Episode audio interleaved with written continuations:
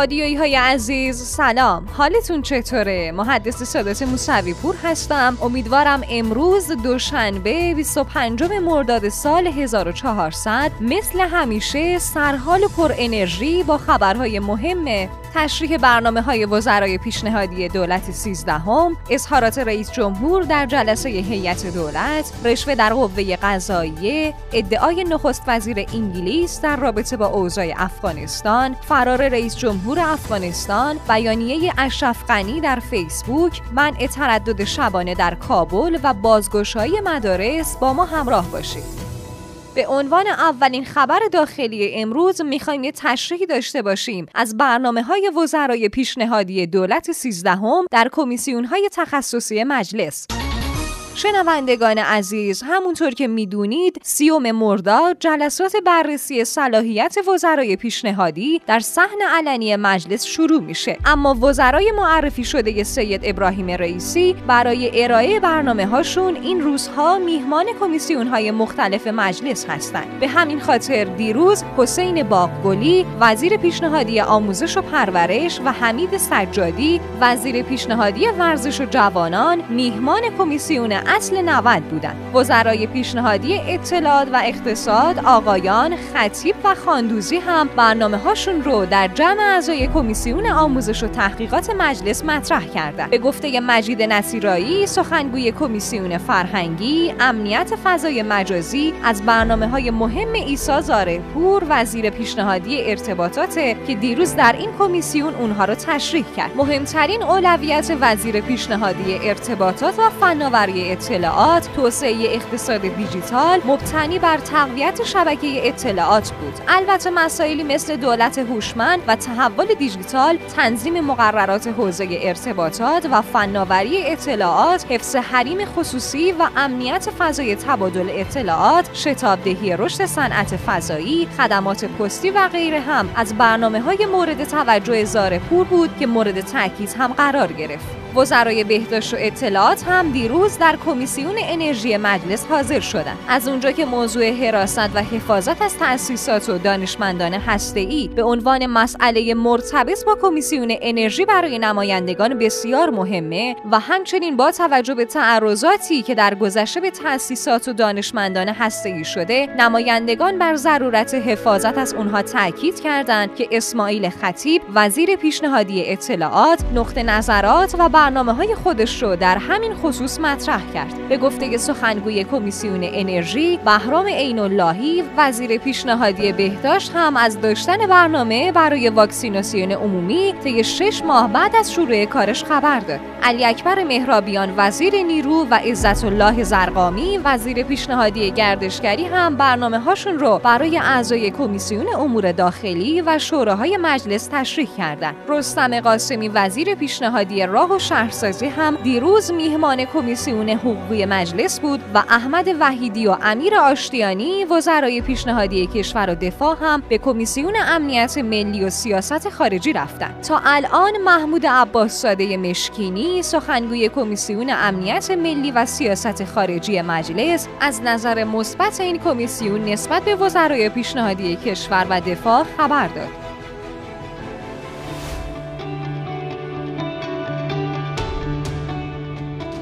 بریم سراغ خبرهای بعدی. سید ابراهیم رئیسی رئیس جمهور در جلسه هیئت دولت با اشاره به تعطیلی اضطراری پنج روزه با هدف مهار موج پنجم کرونا در کشور خطاب به اعضای دولت گفت این تعطیلات نباید وقفه در خدمت رسانی و انجام وظایف دستگاه ها ایجاد کنه. رئیس جمهور به سازمان برنامه و بودجه کشور هم دستور داد مطالبات همه ایثارگران عزیز رو جوری که در قانون پیش بینی شده پرداخت کنند. ابراهیم رئیسی در بخش پایانی با اشاره به تحولات اخیر در کشور همسایه افغانستان اعلام کرد صلح آرامش و امنیت در افغانستان برای ما بسیار مهمه و اخبار و تحولات کشور همسایه رو با دقت رصد می‌کنیم.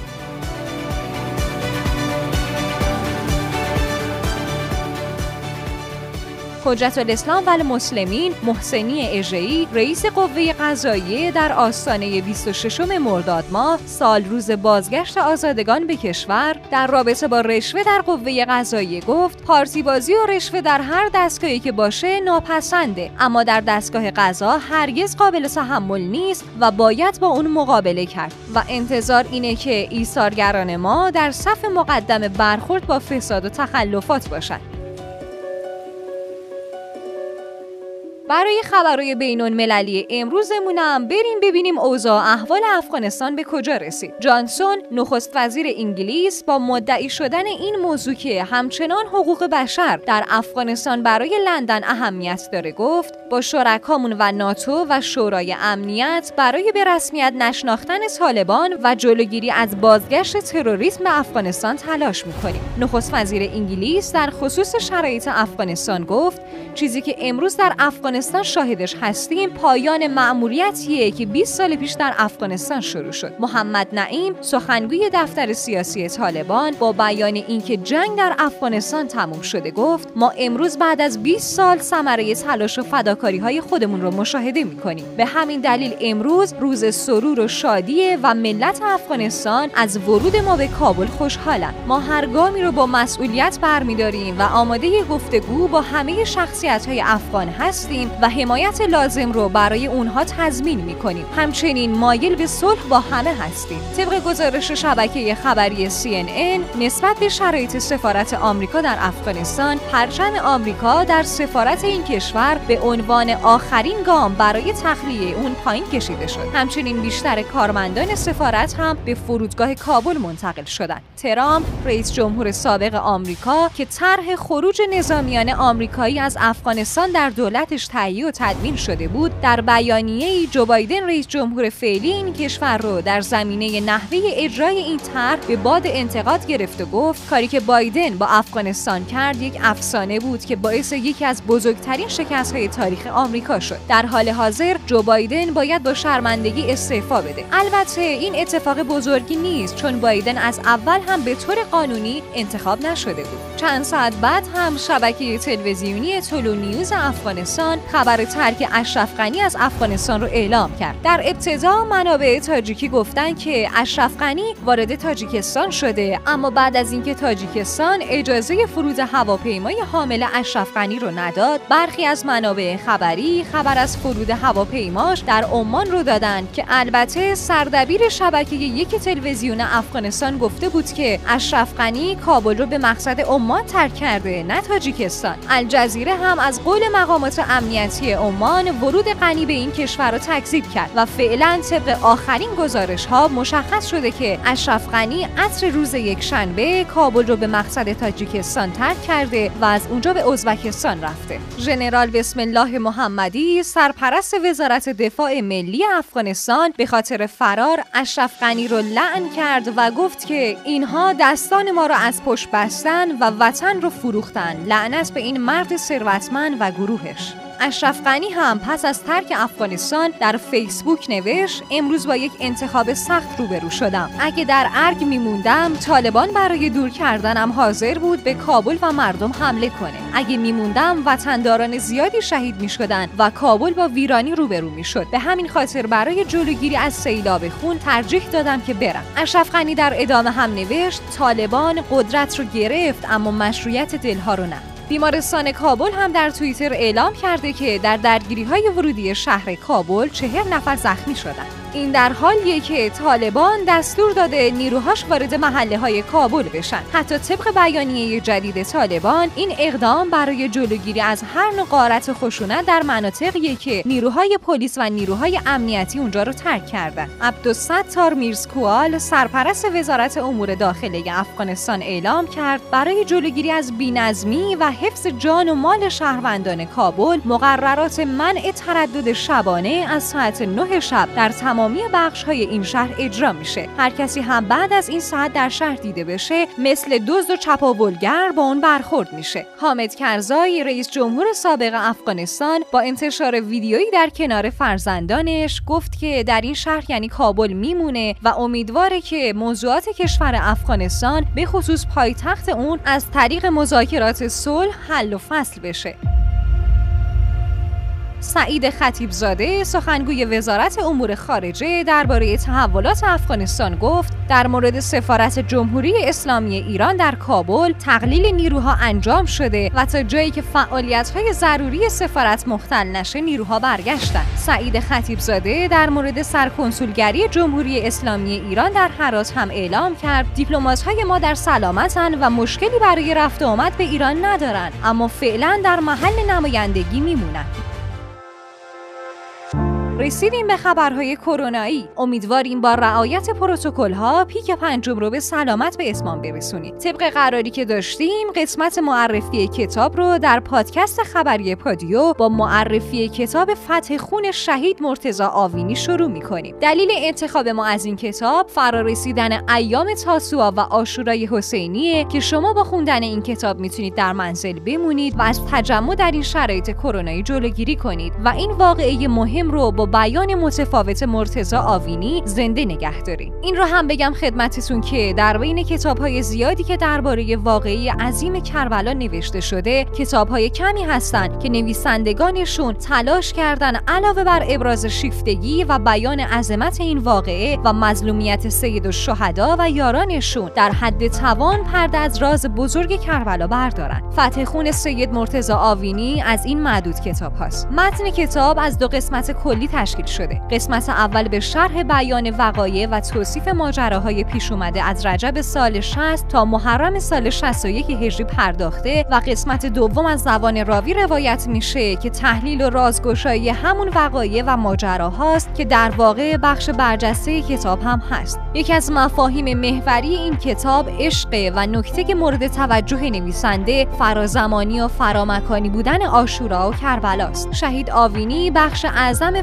فتح خون رو در محرم سال 1366 به رشته تحریر درآورد و در سالهای بعد اون رو ویرایش و تکمیل کرد. اما فصل دهم کتاب که باید به وقایع ظهر آشورا می پرداخت ناتموم باقی موند. انگار آوینی این فصل رو در عمل با شهادت به پایان رسوند.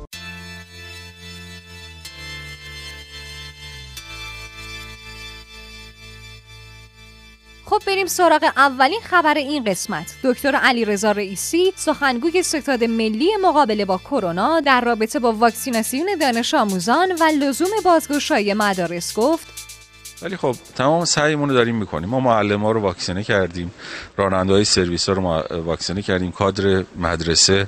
از اون طرف داره گروه سنی میاد پایین. بالاخره به سن تقریبا پدر مادران تقریبا داره می‌رسه. فقط مونده خود دانش آموزایی که احیانا بیماری زمینی داشته باشه. گرچه یونسکو سازمان جهانی بهداشت سازمان ملل داره توصیه می‌کنه که بازگشایی مدارس مستقل از واکسیناسیون در نظر بگیرید. یعنی اینقدر مهمه. ولی من باز نظرم اینه حتی اگر مهر نشد آبان باز کنیم. آبان نشد از آذر باز کنیم. ولی از بار تابستون دو ماه بریم عقبتر. ولی مدرسه رو باز کنیم. حتی شده سه روز در هفته مدرسه باز بشه. بعضی از کلاسایی که میشه حالا به صورت غیر حضوری باشه باشه.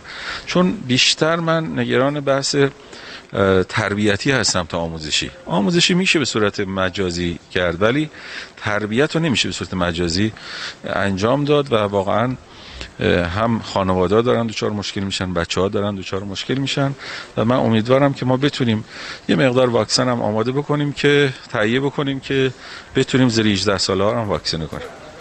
رئیسی با توجه به چهار محور محدودیت های کرونایی در تعطیلات شش روزه اعلام کرد. همه ادارات دولتی به جز اداراتی که برای ارائه خدمت به مردم ضروری هستند تعطیلند و فقط گروه شغلی یک که شامل 22 شغل هستند می‌تونن خدمات ارائه بدن. بقیه اصناف تعطیلند. سخنگوی ستاد ملی مقابله با کرونا در آخر هم اضافه کرد برگزاری نماز جماعت عزاداری و دسته در فضای بسته ممنوعه.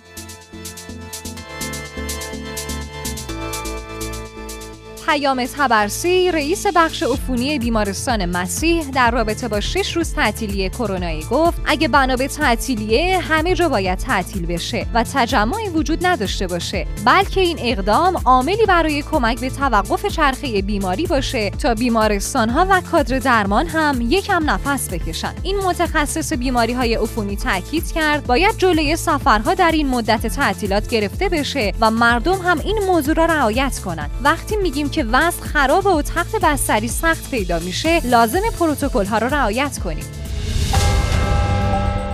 ممنونیم از اینکه تا اینجا با ما همراه بودید. ارسال نظراتتون رو در کامنت های کست باکس و account تلگرامی پادیو underline beauty و شماره واتساپ 0991 205 0973 فراموش نکنید. اگه به خبرها و ویدیوهای بیشتر هم علاقه مندید می‌تونید در گوگل و یا کست باکس رادیو پادیو رو search کنید و یا به سایت رادیو پادیو dot com سری بزنید. خبرهای امروزمون هم تموم شد. تا عصر فردا خدا یار و نگهدارتون.